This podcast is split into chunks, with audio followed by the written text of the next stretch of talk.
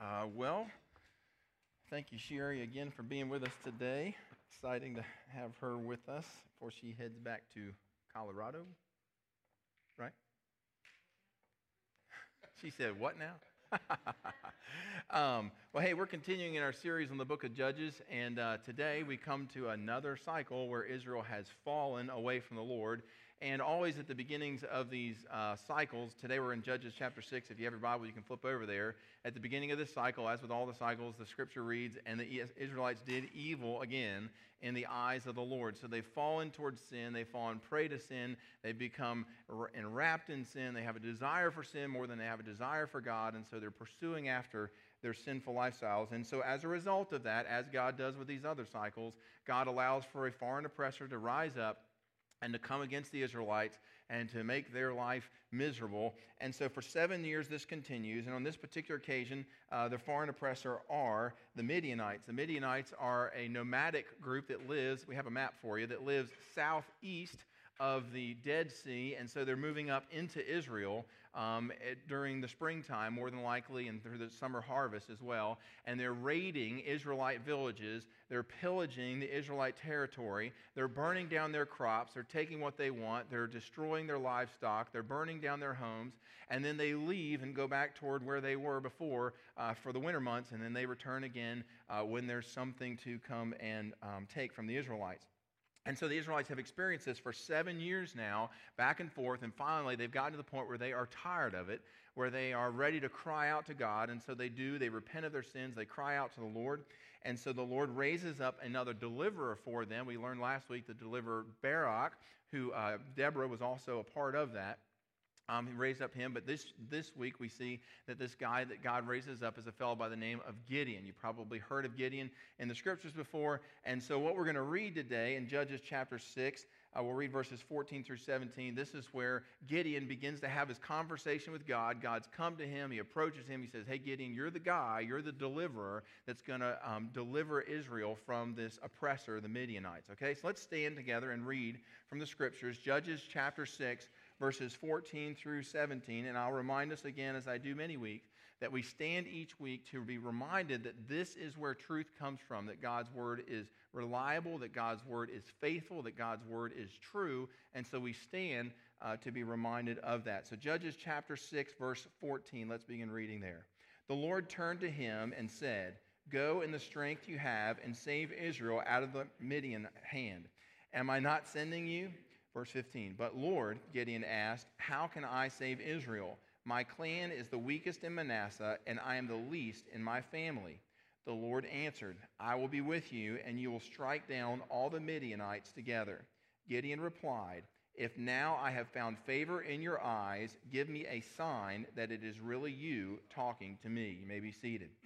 Okay, so let's just kind of dive in here together. I want to start at verse 14. It says that the Lord turned to him, that is, the Lord turn to uh, Gideon. So Gideon is having a conversation here with the Lord. That's going to become important here in just a minute. But he's having this conversation with the Lord. And so it says the Lord, the author recognizes this, that the person he's talking to is the Lord, is God. And so God turns to Midian and he says to him, he says, Go in the strength that you have and save Israel out of Midian's hand. So here's the Midianites. These are these foreign oppressors that they've been coming into Israel, raiding, pillaging the land for the last seven years.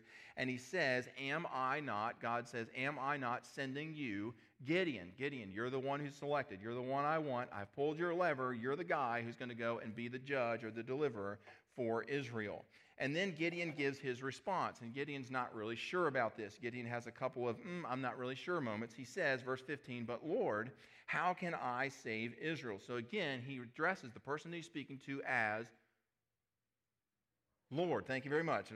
Right there on the page. So he says, But Lord, how can I save Israel? Number one, here's my reason number one why I'm not sure I can do that. My clan is weak. In other words, I come from a group of people who were not known for being folks that go out to battle. We're not known for being a group of people who are really brave and courageous and can take down strongholds. That's not who we are. I mean, we like sitting in the library. We like going to the park. We like, you know, all these sorts of things. We're just not the kind of people who you think of that's going to lead Israel in some sort of a battle. He says, number two, my other reason why is because I, in this weak tribe, am the least. That is the weakest in all of my family.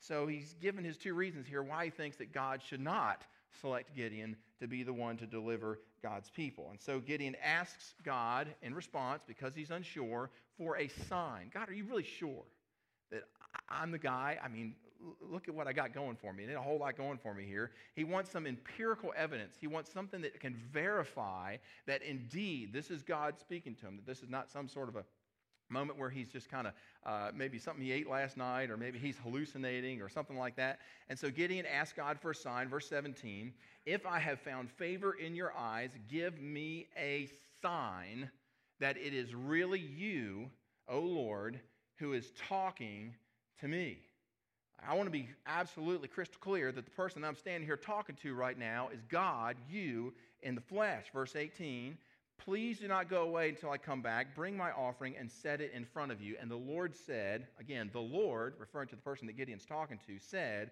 I will wait until you return. So Gideon goes away. It says that he used up an ephah of flour, which is about this high. It's a, a, clay jar, but about 10 gallons or so of flour. And so he takes an entire 10 gallons of flour. Remember, Israel's been raided, they've been pillaged. Um, Gideon, at the time when God had found him, was inside of the wine press. He was uh, dressing out his meal for that night inside the wine press where he could hide from anybody coming by that would see him having this food. And so, for him to come up with 10 gallons or so of flour to present to the Lord as an offering, this is a pretty big gift, a pretty big offering that he makes. And so um, he comes to God and he says, verse 20, take the, or God says to him, okay, now that you prepared this meal, this goat, this flour, he says, take the meat and the unleavened bread and place them on the rock and then pour the broth out over top of them. Now, I want to take just a minute here for a second. This is kind of a timeout and aside in the sermon to identify this individual that shows up here in the text as the angel of the Lord. Okay, that term angel in the Old Testament text is actually could be translated messenger. So this is a messenger of God. So don't get tripped up on the word angel, because when we think of angel, we think of, you know, person with wings and they fly down and they've got a halo and all this kind of stuff. That's not what we're talking about here. This is a messenger of the Lord. In fact, this phrase, the angel of the Lord, appears all over the place in the Old Testament text. If you have your, your bulletin in front of you and you could make a quick little diagram for me, because I forgot to put it up on the screen for you, or to prepare one for the screen, I want you just to draw two parallel lines with an overlap in the middle, but not parallel as in over top of one another, just an overlap at the ends. On one of those lines, you can write underneath of it the age of the law. On underneath of the other line, you can write under it the age of the Spirit. See, these are the two ages of human history. At the beginning of the age of the law is what is creation, and then followed by the fall, and it's all the Old Testament history under the age of the law. And the part of the Godhead, friends, that is most active during the age of the law, the most part of the Godhead that's most active here on planet Earth is God the Father. God the Father came down and tabernacled. The word tabernacle is a verb, it means to dwell. God came and tabernacled among his people. God the Father came and he was in the Holy of Holies in the back of that tabernacle. Later, they built him a permanent place, a house called a temple, and he was in the Holy of Holies there. So God the Father came to planet Earth and was on planet Earth during the Old Testament era in the Holy of Holies the part of the Godhead that was most active on planet Earth during the Old Testament period, I'm saying it again and again, is God the Father. Now, this overlap period is what we would call uh, the time when Christ here was on earth, the 33 years of Jesus' time on earth. God the Father had left, going back up to heaven. The part of the Godhead that came to earth and was most active on planet earth during that time period when Jesus was here was God the Son, whom we know to be Jesus. Jesus is God in human flesh. Okay? He is God in human flesh. And then that second line that you've drawn off to the side that continues on is what we'd call the age of the Spirit. And so when Jesus left and went on up to heaven, he said, I will leave you with a comforter, I'll leave you with a counselor, I will not leave you by yourself.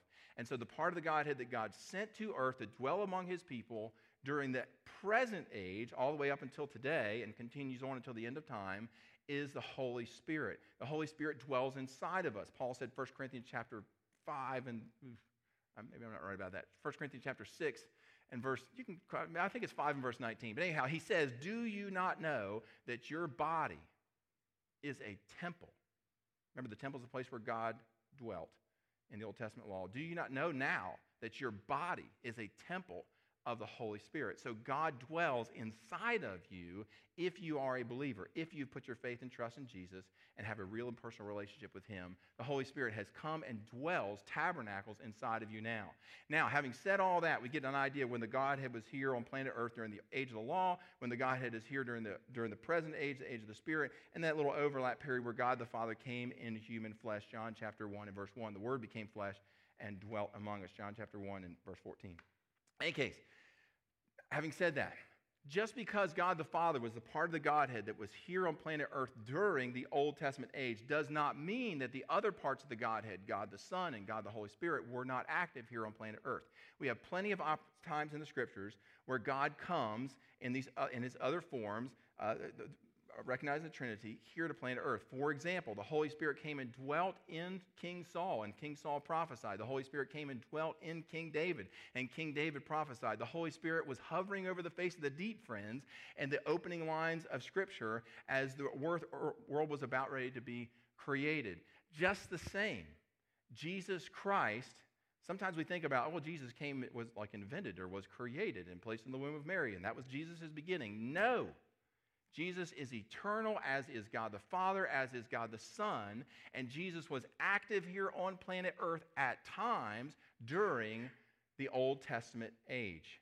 And this is one of those times. You notice that I mentioned to you several times the person that comes to talk to Gideon is identified in the scriptures as the angel of the Lord, properly interpreted, the messenger of the Lord. So Jesus Christ came down to earth, had a conversation with Gideon. The author of the scripture recognizes this and keeps referring to this angel of the Lord as the Lord. Thank you very much. And Gideon himself, this is the whole point of the sign. He's like, hey, give me a sign so that I can know, Lord, that it is you that I am talking to. Do you follow that? There's plenty of other, other times in the scriptures where the angel of the Lord appears to people. The angel of the Lord appeared to Moses in the burning bush, and guess who was talking to Moses out of the burning bush? The Lord was talking to him, and it says that the angel of the Lord was there. The angel of the Lord appears to Hagar in Genesis chapter 16 and has a conversation with her, and she says, Oh, no, I think I'm going to die. Why? Because everybody knew that if you saw the face of God, then you would die. And so we're going to see here in just a second that Gideon has that same response. The angel of the Lord appears to Samson's parents when they couldn't conceive, and they go to the temple and they say, Oh Lord, we want to have a baby. And the Lord, angel of the Lord appears to them, and then they have the same response, and they say, Oh Lord, we realize that it's you that we were talking to, the part of the Godhead that appears in human flesh. I'm doctrinally on very good ground. Just want to say that. All right, so let's kind of move forward from there the angel of the Lord, this is Jesus, the eternal part of the Godhead that appears in human flesh, uh, that is uh, now they're having this conversation with Gideon. Verse 22, when Gideon realized that it was the angel of the Lord, because the writers of Scripture knew what that designation was referring to, and he knew that, he exclaimed, Ah, sovereign Lord. See, he calls the angel of the Lord sovereign Lord. He realizes who he's talking to. He says, I have seen the angel of the Lord face to face. And what's Gideon all worried about? What again, he's worried about, hey, look, if I see God face to face, that's a recipe for death. Look at Exodus chapter 33 and verse 20. When God said to Moses, verse 20, You cannot see my face, Moses, for no one may see me and live. This was the general rule. But there are plenty of times in scriptures, however, where people saw God face to face. This is one of them. Here, when Gideon's talking to Jesus, the part of the Godhead that appears in human flesh, and God made special provisions in these situations so that those persons would not die. For instance, when Jacob wrestled with God, I mean, the part you can't grab a hold of God the Father and wrestle him to the ground. You can't grab a hold of the Holy Spirit. The part of the Godhead that you can grab a hold of is Jesus. So Jacob was out there wrestling with Jesus, with God. For instance, when I mentioned earlier about Samson's mama and daddy. And so and here's another instance of this that Gideon, uh, with Gideon here, where he um, sees God in the flesh. So Gideon is worried that he has seen this messenger of the Lord, this, this special edition, if you would, of the Godhead, and he's worried that he's going to die. Look at what Jesus tells him, verse 23. But the Lord said to him, Okay, prove my point right there. But the Lord said to him, Peace, don't be afraid. You are not going to die. So the messenger of God, who is God, the special edition of God, tells Gideon to set the bread and the goat and the meat on the rock and to pour the broth all over top of it, soak it down. And in verse 21, he said, with it says, with the tip of his staff that was in, that was in Jesus' hand, the angel of the Lord's hand, the angel of the Lord Jesus touched the meat and the unleavened bread, and fire flared up from the rock, consuming the meat and the bread, and Jesus disappeared. Now, you would think that having had this experience, right, that Gideon would have gone, okay, I'm ready to run through a brick wall for you, Lord. You want me to jump out of this plane with no parachute on my back? Whatever you ask, I will do it, God. I believe. You'd think that that would have been Gideon's response, but that is not what Gideon responds with. In fact, his little faith meter is just starting to just starting to bubble just a little bit. It's just starting to move. Look at chapter 6 and verse 37. Uh, he says, again, a second time, he asks God for a sign. He says, Look, God, I'll place a wool fleece on the threshing floor. If there's dew on the fleece, but there's all around it on the ground, it's dry, then I'll know that you will do as you said. So he's saying, Hey, God, I'm a, I'm a, I, need a, I need a sign. I need another test. I'm going to throw this wool fleece out there on the ground. And in the morning, if the fleece is wet and the ground around it is completely dry, ah, then, I mean, I really appreciate you coming by, Lord. I, I, really appreciate you coming and, and the whole thing. And you, I got to talk to you, and, and we brought you the, the, the, the food and all this bread, and, and, and you made it cause it to flare up. I appreciate that. But I, I need, I need one more sign. Just not quite sure. And so God capitulates and he agrees. And um, the next morning, Gideon wakes up and the fleece is full of water. I mean, it's just like wring it out, water's dripping, and you can barely pick the thing up off the ground. And the ground all around the fleece is dry. I mean, you say, wow, another great verification that indeed this is God's will for Gideon, that he's supposed to go and lead the Israelites against the Midianites. Uh, Gideon should be ready to just, I mean, that meter should just go on ding, ding, ding, ding, ding, right? He should have just, he should just be topped off right now. But Gideon still doubts. He gets up the next morning, he grabs the fleece, he wrings it out, water's dripping, all around it on the ground is dry. And, but he still says, Hey, God, look, don't be angry with me. Verse 39. Don't be angry with me. But if you would let me make just one more request, just, just ask for one more sign. I want to be extra certain. Extra certain. He says, This time make the fleece dry and the ground around it wet. And again, God agrees. And the next morning, Gideon wakes up. The fleece itself is totally dry, and the ground all around it is wet. Friends, this is a man of little faith. Okay, well, that's as far as we want to go with our passage for today, which means it's time for us to ask our most important question, which is what difference does any of this make to me? You say, Gordon, that'd be pretty neat if I was like hung up my fleece jacket in the closet and I woke up the next morning and it was just dripping wet and all the other clothes lined up alongside of it were dry. But, you know, aside from something like that happening, what difference does any of this make to me? Well, let's talk about that. You see, there's another character in the Bible that is known for his doubt. Uh, this guy was one of Jesus' 12 disciples, a fellow by the name of Thomas. And Thomas has been dubbed by Christendom through the centuries as Doubting Thomas. He uh, if Gideon was the doubting Gideon of the Old Testament, then we got Doubting Thomas in the New Testament. Um, and if you have your Bibles, you can flip over to John chapter 20. I just really, real quickly hit a couple of verses here where Thomas interacts with Jesus post resurrection. You see, Jesus has been, he died three days before. Um, and so it's, it's the morning of the third day, and some reports have been coming in that Jesus is back alive. And Thomas hears these reports from his friends, from the other disciples.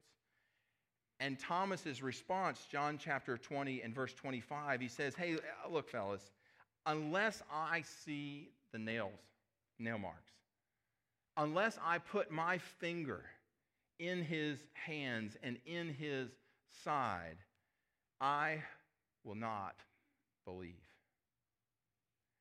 Somebody's just playing us for fools. I mean, this is smoke and mirrors. I mean, even just for him to be standing in front of me, I'm still not 100% sure. I have to physically, empirical evidence. I want some, some verification here that what y'all are saying is true. Well, in the next verse, Jesus appears to Thomas.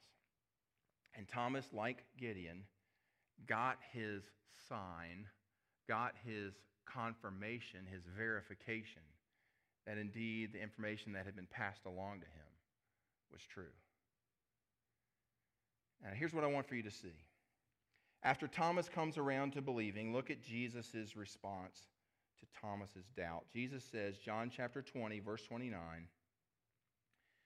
Because you have seen me, you have believed.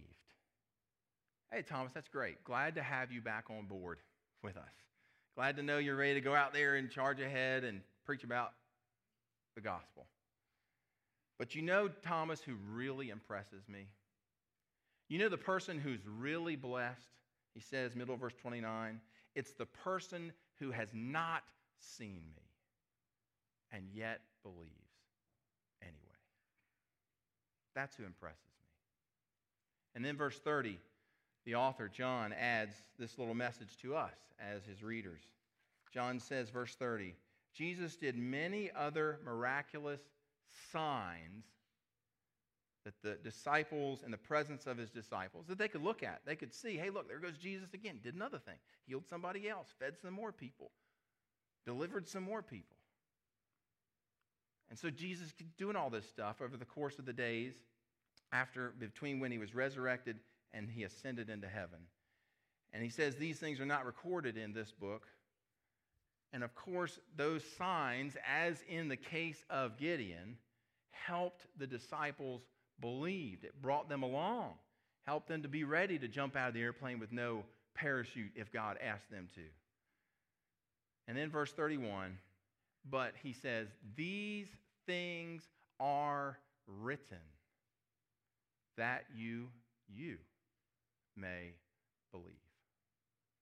He said, These things are written. You're not going to have the benefit of a putting your hands in Jesus' side. You're not going to have the benefit of seeing him stand in front of you. What you're going to have are these things which are written so that you may believe. See, friends, in Jesus' opinion, it is a far greater evidence of faith when you have not seen and yet believed. And to help us believe, God gave us in writing a testimony of his activity, not just when Jesus was here on the earth, but of all of his activity from the beginning of human history all the way through the birth of the church. These things are written that we might believe. What's this have to do with your life and with my life? Friends, God is looking for people who will take the written word of God, the Bible, at face value. People who will believe it just the way it's written. People who will believe it and base their faith in Jesus and their confidence in Jesus and their trust in Jesus and their obedience to Jesus on the surety of the written word of God, not on some sign, but that you believe it because it is God's word written down for you and for me, a testimony of who God is, of his activity in the world, of the death and resurrection of Christ. The apostle Paul described it this way, 2 Corinthians chapter 5 and verse 7. We live by faith, not by sight. Faith in what God tells us in the Bible that he is who he claims to be, that his promises are true, and not by what we have to see him do. Hebrews chapter 11 and verse 1 defines faith this way faith is being sure Faith is being sure of what we hope for and certain That's deep down in your heart, friends, certain of what we do not see.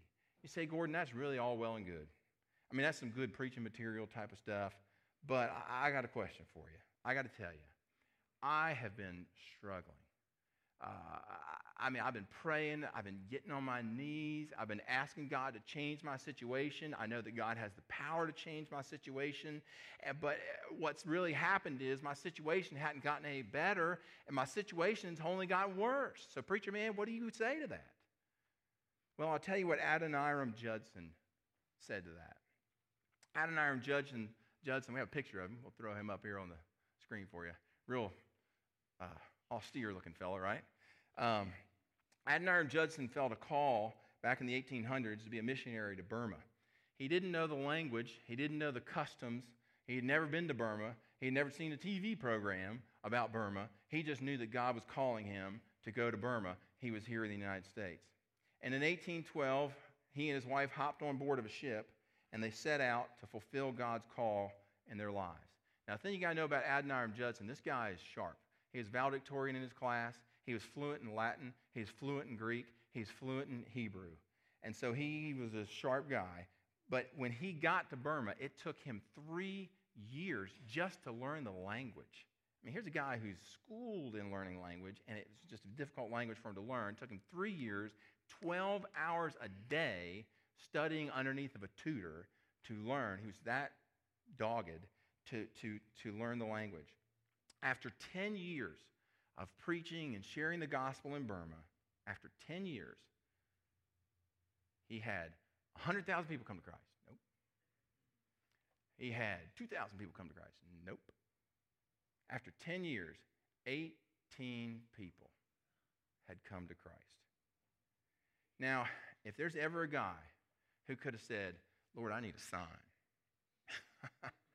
to confirm that this is really, I should be doing what I'm doing, I mean, this is the poster child for that. In fact, what made it very difficult for people in Burma to convert to Christianity is there was a law on the books in Burma that if somebody left Buddhism, if they, if they left Buddhism and converted to some other religion, that that person would be sentenced to death. So it became a very difficult thing for people to give their life to Christ. In 1824, war breaks out between the British and the Burmese over some, uh, in, some disputes between the Indian border and the Burmese border. And Judson, because he was Anglo, because he's a white guy living in Burma, stood out like a sore thumb, right? Was accused of being a spy for the British. And so he got wrapped up in this thing. He wasn't, but he was, he was accused of that. And so he gets thrown into jail. He spends the next 20 months in two different Burmese prisons that are rat infested, disease infested. He was hung from his feet uh, with only his shoulders and his head resting on the ground. He was tortured. He was hung from his feet for days and days and days on end. With, um, he had a friend of his that wrote him a letter, and he said, Hey, I wonder what the prospects are for the gospel in Burma. Here's what Judson replied in his letter, and I quote The prospects for the gospel are as bright as the promises of God. Friends, here's a man whose troubles and difficulties and trials in his life were not anchored to those troubles. Uh, here's a guy whose, I'm sorry, his faith was not anchored to the troubles of his life. Instead, and many of us, we've been praying, Lord, change our situation. Uh, Lord, I need you to turn things around. And God hadn't turned things around for us yet. And so we're going, well, God, if you're not going to turn things around, then maybe you're not who you say you are. And so our faith is anchored to the fact that God isn't fixing our problems. But Adoniram Judson said, hey, look, my faith, it's not anchored to my troubles. If it is, then I'd given up on God a long time ago. His faith was anchored to the written Word of God and the promises of God contained therein. 25 years, Adoniram Judson ministered in Burma. God used him to translate the entire Bible into Burmese. God used him to start over 100 self supporting churches. God used him to lead over 8,000 Burmese people to Christ. And included in that 8,000 was a young man named Ko Tha Byu. And after Ko came to Christ, he went back to his people who lived up in the highlands of Burma, and he shared the gospel with those people in the region of Burma there. And today there are over 150,000 Christians living in the highlands of Burma because one man heard the call of God, and his faith in God wasn't anchored to his troubles, but it was anchored to the written testimony of who God is. Thousands of churches there today, hundreds of village schools teaching Christianity and the Bible. You say, Gordon, what's the point? Well, the point is a life that is anchored, friends, to the written word of God is a life that can withstand anything. If you're sitting around waiting on God, waiting to go do what God's told you to do because you're waiting for some sign, maybe God will give you a sign. Maybe He won't. But the Bible says, Blessed are those who have not seen and yet have believed. Let's pray. Lord, life throws us all kinds of curveballs and discouragement. And yet, Lord, we know what's true. Will we yield? Will we go with the flow? Will we do take the path of least resistance? Will we give up on you altogether? Or will we hold on to who you have declared yourself to be in this most reliable, truthful witness, the written Word of God?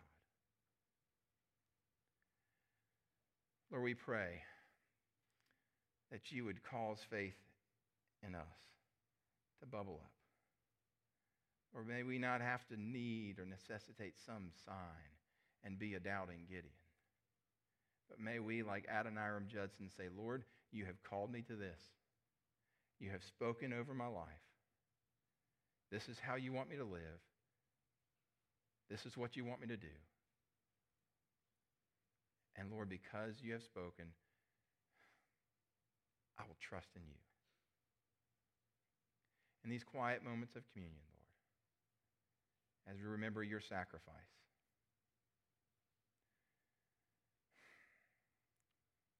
Lord, stir in our hearts. Cause faith to rise. Blessed are those who have not seen and yet believe. We pray these things in Christ's name.